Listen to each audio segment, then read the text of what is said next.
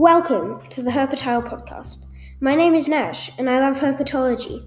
This podcast explores all things to do with reptiles and amphibians. I hope you like it. Welcome to the show. My name is Nash, and I'm the host of the Herpetile Podcast. My guest today is Chelsea Connor. Chelsea is currently a student at Midwestern State University, and she studies the interactions between two anole lizards in her home country of Dominica. Chelsea is one of the co-founders of something called Blackbirders Week, which is a week of social media and online events to showcase the black naturalist community and share their experiences. Welcome to my show, Chelsea. Hi, thank you so much for having me. It's nice um. Also, I was meant to ask. Um. Do you want me to pronounce your name Chelsea or Chelsea? It's Chelsea, okay. but it's okay. Um. My first question today is: How and when did you first become interested in working with animals? Um. So I've wanted to work with animals my. Uh, pretty much my whole life. Uh, there was a time when I was what, like ten, when I was like, "Oh, I, I want to or forensic scientist but then i got into like the marine biologist phase that like everybody that wants to work with animals goes through and then either stick with it or you don't. But i was like i don't know how to swim so i'm gonna skip that. And um, i went through the vet phase and then that's another thing you either stick with it or you don't. And i was like nah i'm just gonna work with other animals. Um, I really love birds, and I was like, I'm gonna, I'm gonna be an ornithologist. That's gonna be it and um, I I ended up here in Texas, and I was telling that to my advisor, and he said, "Okay, well, you can work on something else now, and then when you you get to PhD, you can work on birds." Mm. I was like, "Okay, sure, but I want to work on birds now." Um, and he'd been doing research on the anoles on my island for um, a, a couple years by then and he's like hey do you want to go do this? Like it's a great opportunity. Go do it. You can still also work on birds. And i went and um, doing all my background research before i got there and then getting there and like actually working with the anoles i was like this is it. This is what i want to do. I love these lizards so much. They're ridiculous. Look at their dewlaps. I'm here for it. I just want to study all of them, which might not be possible, but I'm to do my best. um, can you explain um, a bit about what anoles are? So, anoles are iguanian lizards. So, a lot of them are tree dwelling. Um, the biggest of them gets up to ooh, it's a Cuban knight anole. It gets up to I want to say what 20 centimeters minus its tail, like up to 20 centimeters without the tail. And um, yeah, they have like such a wide range of uh, diversity. Um, there's anoles that are false chameleons, so they, they look a lot like chameleons. Um, they even also have the independently moving eyes to some extent, and um, they move slowly like chameleons do and everything. Um, and then we also have an aqua like aquatic anoles, and there's one that like breathes underwater. Like it has a little bubble on its head when it like dives underwater, and it can use that like a scuba tank. Um, there's a wide range of colors and sizes, and they're all they they all like fall into different like habitats as well like different parts of the tree that they are adapted to live in. And as someone who is as curious as I am, um, this particular this particular group of lizards is amazing to study because they all um, have so much you can learn about them. And even when there's been a lot of research done on one species of anole, there's more that can be done because there's still so much to find out. Um. um oh, I'm sorry. Go ahead. Um, you can. Uh. Actually, no. Yeah, I think I'm done. I'm sorry. um. How do you think you um like found out that um, you wanted to study anoles, or like how did you find out about them? Uh, my advisor was the the one who um, like told me about the work that he, he was doing with Operation Wallacea on my island. So um, every every year there's a group of scientists that go to Dominica with Operation Wallacea, and they have students come in from different high schools in the UK and occasionally America, and um, they they team up with um, different researchers uh, during the week. So every day they're with a new researcher and they're doing actual research. So the students get to come along with them and learn how to do field research, learn about that particular field that they're in, um, learn how they're collecting the data and what the data is going to be used for and how they're going to analyze it, what they're looking for. So they get really in depth look at field research and um, we get to be able to collect the data for the research that we, we want to do and um, he had been doing it for a while and he usually sends a student down there and he's like hey you're from there. Why don't you just do it? Just go. You'll be at home. You'll get to see your family and stuff. But also these lizards are cool. I knew i knew they were cool because i'd seen them my whole life. But um, getting down and that research beforehand uh, before i went there and then getting there and being able to teach the students of them catching the anoles as well, like handling them. I just fell in love. I was like, oh, I I love this. I I would like to be able to do this, um, maybe forever. um. Also, on um social media, you're called the anole queen. Um, what is it that you like about them the most? Um, so I was talking to my friend uh, one night. I was like, I was just like ranting about anoles, about how much I love them. And I don't think there's any one thing specifically that I love the most, except maybe dewlaps. I think the dewlaps might be like the one thing that's above everything else. Um, and colors. Some of them have amazing colors, but I think it might be the dewlap patterns, design, and colors. Just it's amazing. Um, telling my friend all about that, and I said that I feel like the anole queen because I just like I'm just over here like sharing all this knowledge about anoles and telling people look at these anoles. and um, I was like, what if I just add that to my name? And they told me to go for it. I was like, okay. I guess I'm the anole queen now. So um, I'm the anole queen, and I'm here to to share anole knowledge for everybody. Um, oh, the Cuban knight anole, by the way, it was 20 inches, not centimeters. Um, I forget that I mix those up sometimes now that I live in America. So it, it would be 50 centimeters. Mm. Yeah. Um, about that. So you um, study two species um, of anoles mainly. Um, can you tell us about them? Right. So um, there is the endemic species of anole on my island. That's Anolis oculatus. It's also called the eyed anole. Um, like that's where it gets its name from because it, uh, some ecotypes have this really distinct uh, spotting on its on their sides look like eyes. Uh, it's also called the Dominican anole. Pretty simple. And then there is an invasive species, the Puerto Rican crested anole. Uh, it got to my island um, in the early 2000s on a cargo shipment. And um, one of the concerns that we've had is, you know, is this invasive anole uh, decimating the population of the native one? Because in some communities, in some places, you don't see the native anole as much as used to before, if at all. So one of the ways that we wanted to measure that was um, seeing their their dietary niche overlap, and what that is is are they eating the same things, and if if they are, would there be um, sorry how much competition is there for those same prey items?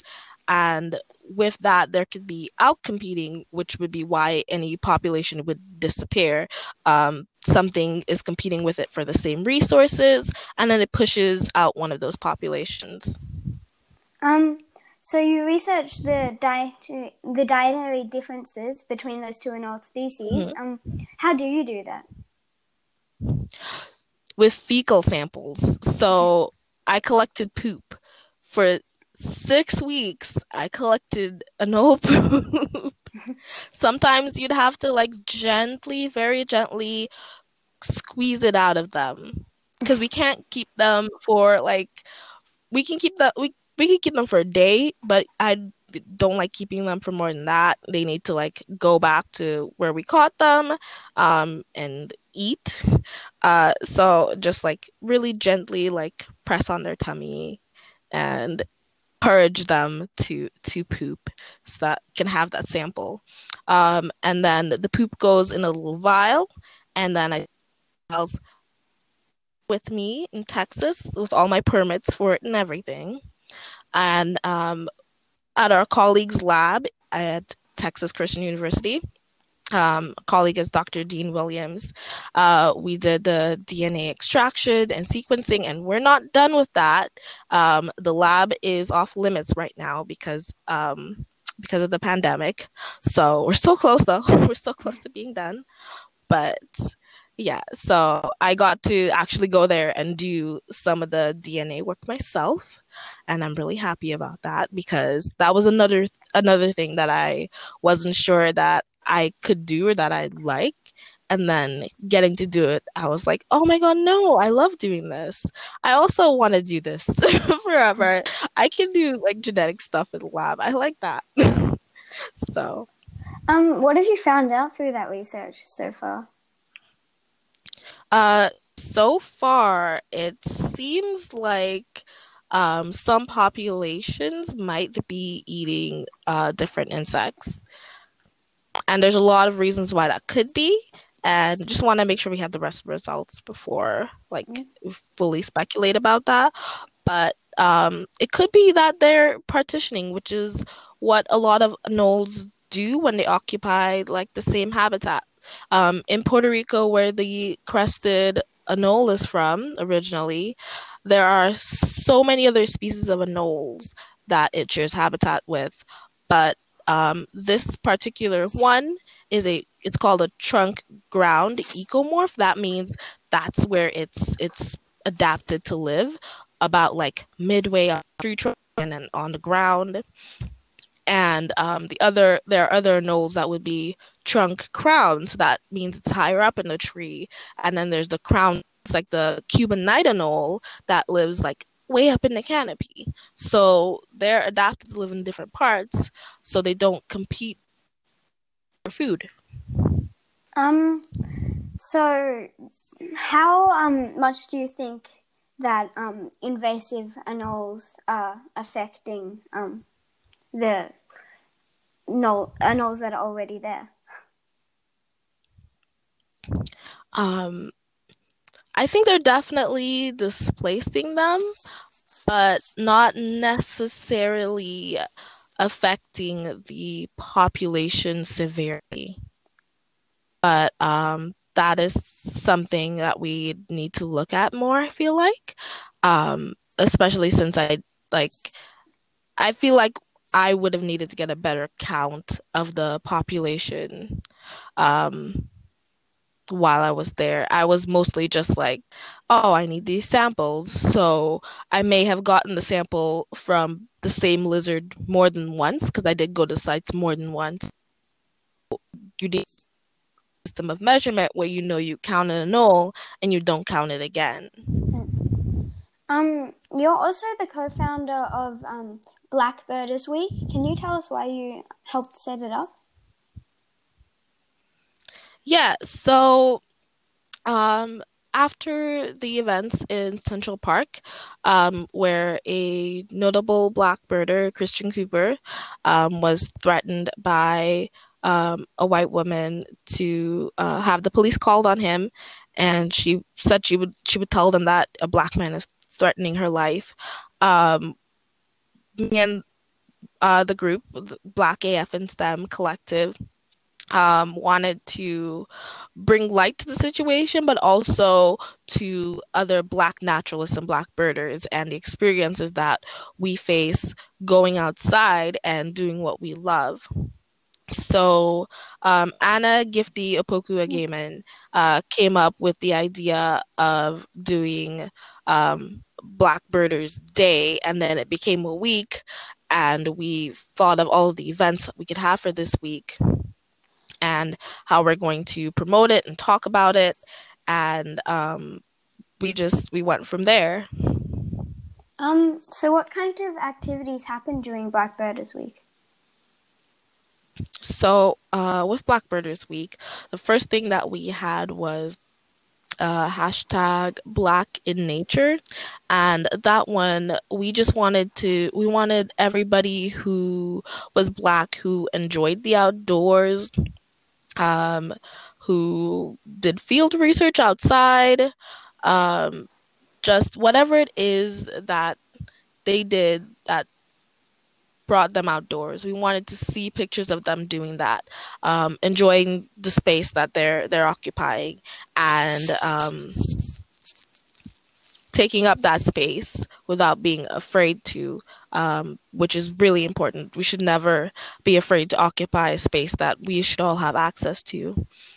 Mm-hmm. And um, it was it was incredible to see all of these black people outside um, enjoying the outdoors having so much fun it was like i still I get asked this question um, fairly often, I still have trouble like describing exactly like what it means to me because I it's hard to put in words.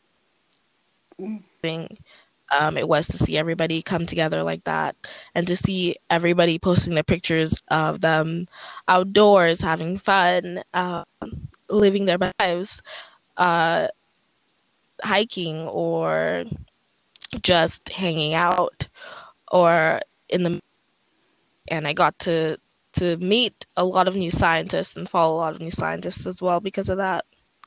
Um, the next day was Post a Bird Challenge, um, and people posted pictures of birds that they took or interesting bird facts that they they knew. Uh, bird folklore um, from my from my home island. Um, with pictures, of course. Uh, and then we had Ask a Blackbird, which um, initially we are gonna just do it over Twitter, but then and people some people thought we were gonna do it live on um, Instagram, and we were like, you know what? Let's just do it live on Instagram. That'll be fun. So we got to go live on people sending their questions, and we all like took turns going on and um, we got uh, a lot of interesting questions, and a lot of them were like tailored to what we what we focus on. Like I got questions about tropical birds, and um, Earyn, who's not a birder but has gotten into birding, um, she's also a herper like me. Uh, she got some questions about lizards being eaten by birds, which is really cool because there's there's some way that we all relate to to birding. Mm-hmm. Um, then we had a break, and then the next day was, uh, was June fourth. Yeah, uh, it was Birding While Black, and that was our live stream discussion with Christian Cooper um, in one session, and then the next one we had uh, Drew Lanham. Um, they're two notable black birders, and those conversations were hosted by Audubon, and it was it was really insightful and amazing to see. And a lot of people tuned in to watch them. Um, a lot of people sent in a lot of really good questions that they've always wanted to to ask, um, and they got to hear how uh, birders are affected by um, every day do what they love, um, the precautions that we have to take uh, when we go out to do what we we love. Um, like I, I'm very cautious about going outside with binoculars. Um, even if I'm just like going to look at birds, yeah, I know, but I I I think about what I'd look like to someone else watching me who's not the same race that I am. Uh, because that does happen a lot. Uh, the assumption is that you're like out to do something bad, and that shouldn't happen. Everybody should feel safe. Everybody should feel like they have access to the outdoors, and mm. um, having that conversation was extremely important. And that conversation is continuing, and that's exactly what we wanted to happen. We wanted those conversations to start. Um, we wanted a place for them to happen, and we wanted them to keep happening. Are you going? And um, uh, oh, I'm going. sorry. Uh, our last day was Black Women Who Bird, and it was just highlighting the inter um, of identifies as a woman and is black and is into birding um, because even more than black men, black women are not believed or uh, face these experiences as well. Um, and there's also sexism. Um, so there's a lot of crossover and intersectionality with those issues. And we just had, we just highlighted all the black women who bird. Um, I got to do a live stream with Monterey Bay Aquarium with um, some of my friends from Black AF in STEM, uh, Danielle Belleny and excuse me, Sheridan Alford, uh, Martinez, and um, Earyn was supposed to be there with us, but Earyn had a scheduling conflict, so um, didn't get to do that with her. But maybe some other time. But uh, we we had a lot of events that just focused on the women in the group and the women outside of the group who are black and bird as well.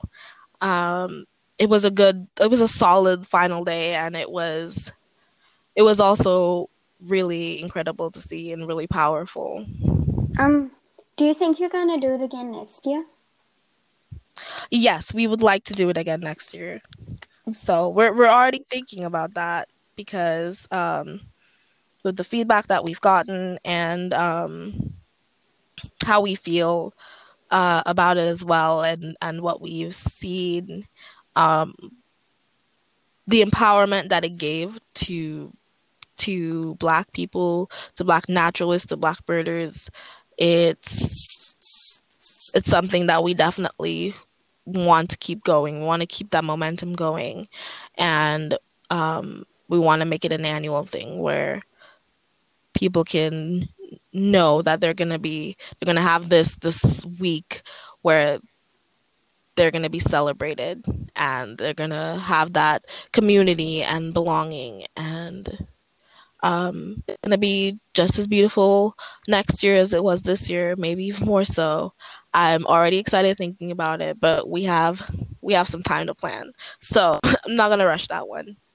Um so if you um are doing it next year will it be like um the same days so you'd be doing um every so the same um, topics on the same days, or would you um, do something different than you did last year? That's that's a very good question. Um, I think that's something that we'll have to discuss. Um, hmm, we might change the order. I'm not sure, but we're definitely gonna have to talk about that. That's a really good question. Thank you. I'm gonna write um, that down so remember to talk about that. um. Also, um, do you keep any animals? I'm sorry. Say again. Um, do you keep any animals? Oh yeah, I have four pets. I have a cat, um, who is fast asleep right now and ignoring me. uh, I have a veiled chameleon, uh, I have a corn snake and I have a tarantula. Wow. Um. So, if you could tell um everyone in the world something about reptiles or amphibians, or um, yeah, um, what would it be? Ooh, if I could tell everyone in the world something about reptiles and amphibians. That's a really good question. I'm gonna need a minute. Oh, wait. Um, yeah. Anoles are the best lizards. Yeah. that's it. That's the thing. um, um, I thought, um, since you said at the start of the podcast, um, that you um, love sharing information about anoles, um, is there anything you want to um, share or say about them? Um, yeah. So uh, every week I do this hashtag um, called Did You Anole um, on Thursday at 6 Central. Um, and one of my favorites so far, because there's like 430 something species of anoles. So my favorite so far is blue anole. And it is it lives it's it's endemic. It lives on this island um off Colombia called Isla Gorgona. And it is the world's only pure blue lizard that we know of so far. Um, because it's possible that there's another one out there that we haven't discovered yet. But it has no patternings. It's just it's just pure blue. And it is so pretty. Um, a lot of people commented that they didn't know that anoles came in periwinkle blue, but it's it's it's such a beautiful lizard to look at. Um, everyone should look that lizard up if they can. And um, What's the population? I don't know because researchers are having a hard time finding it because somehow this this blue lizard is hard to spot. How is this blue lizard hard to spot? But that's like another thing about anoles like it still falls into the diversity like such a wide range. Here is one anole that is just blue. It's just blue. And its dewlap is bright white. it's just like, hey, here I am. But you don't see it until it climbs down the tree and it's like it's down on the trunk and then you go, Oh, okay, there's the blue lizard. um so my final question today for you is um what is an unusual fact about reptiles or amphibians that people might not know? Ooh. Ah, Oh, that's a good question too. You have a lot of really good questions. Thanks. Hmm, unusual fact. I don't know if this is unusual, um, but anoles and other lizards that change their color, like chameleons, um, so far we we know that they don't do it to blend into the background, it's there's other factors that cause the the color change, um, like their their mood, what they're displaying for. So like when when anoles get into fight, when male anoles get into fights, they like get darker sometimes because they're they're upset. Um, but it's not because they're like trying to like blend into the tree or anything. Mm. Um, Thank you so much for being on the Hereford Hour podcast, Chelsea. Um, is there anything you want to say? Thank you so much for having me. This was a lot of fun. Um, oh, uh, I draw anole stickers. Um, that's why I was like going on about the dewlaps earlier because I draw like popsicles that represent anole dewlaps, and the anoles are in there, and it's Chelsea Herps redbubble.com and I think they're pretty cool. So um, everybody should check them out. And even if you don't get a sticker, look up these anoles so you can actually like see pictures of their dewlaps. Like I get as close as possible as I can with my drawings, but you need to learn about these anoles. They are incredible. I promise. Um, I'll also put that in the description. I'll link to that. Um, Thank you so much. Thanks. That was good.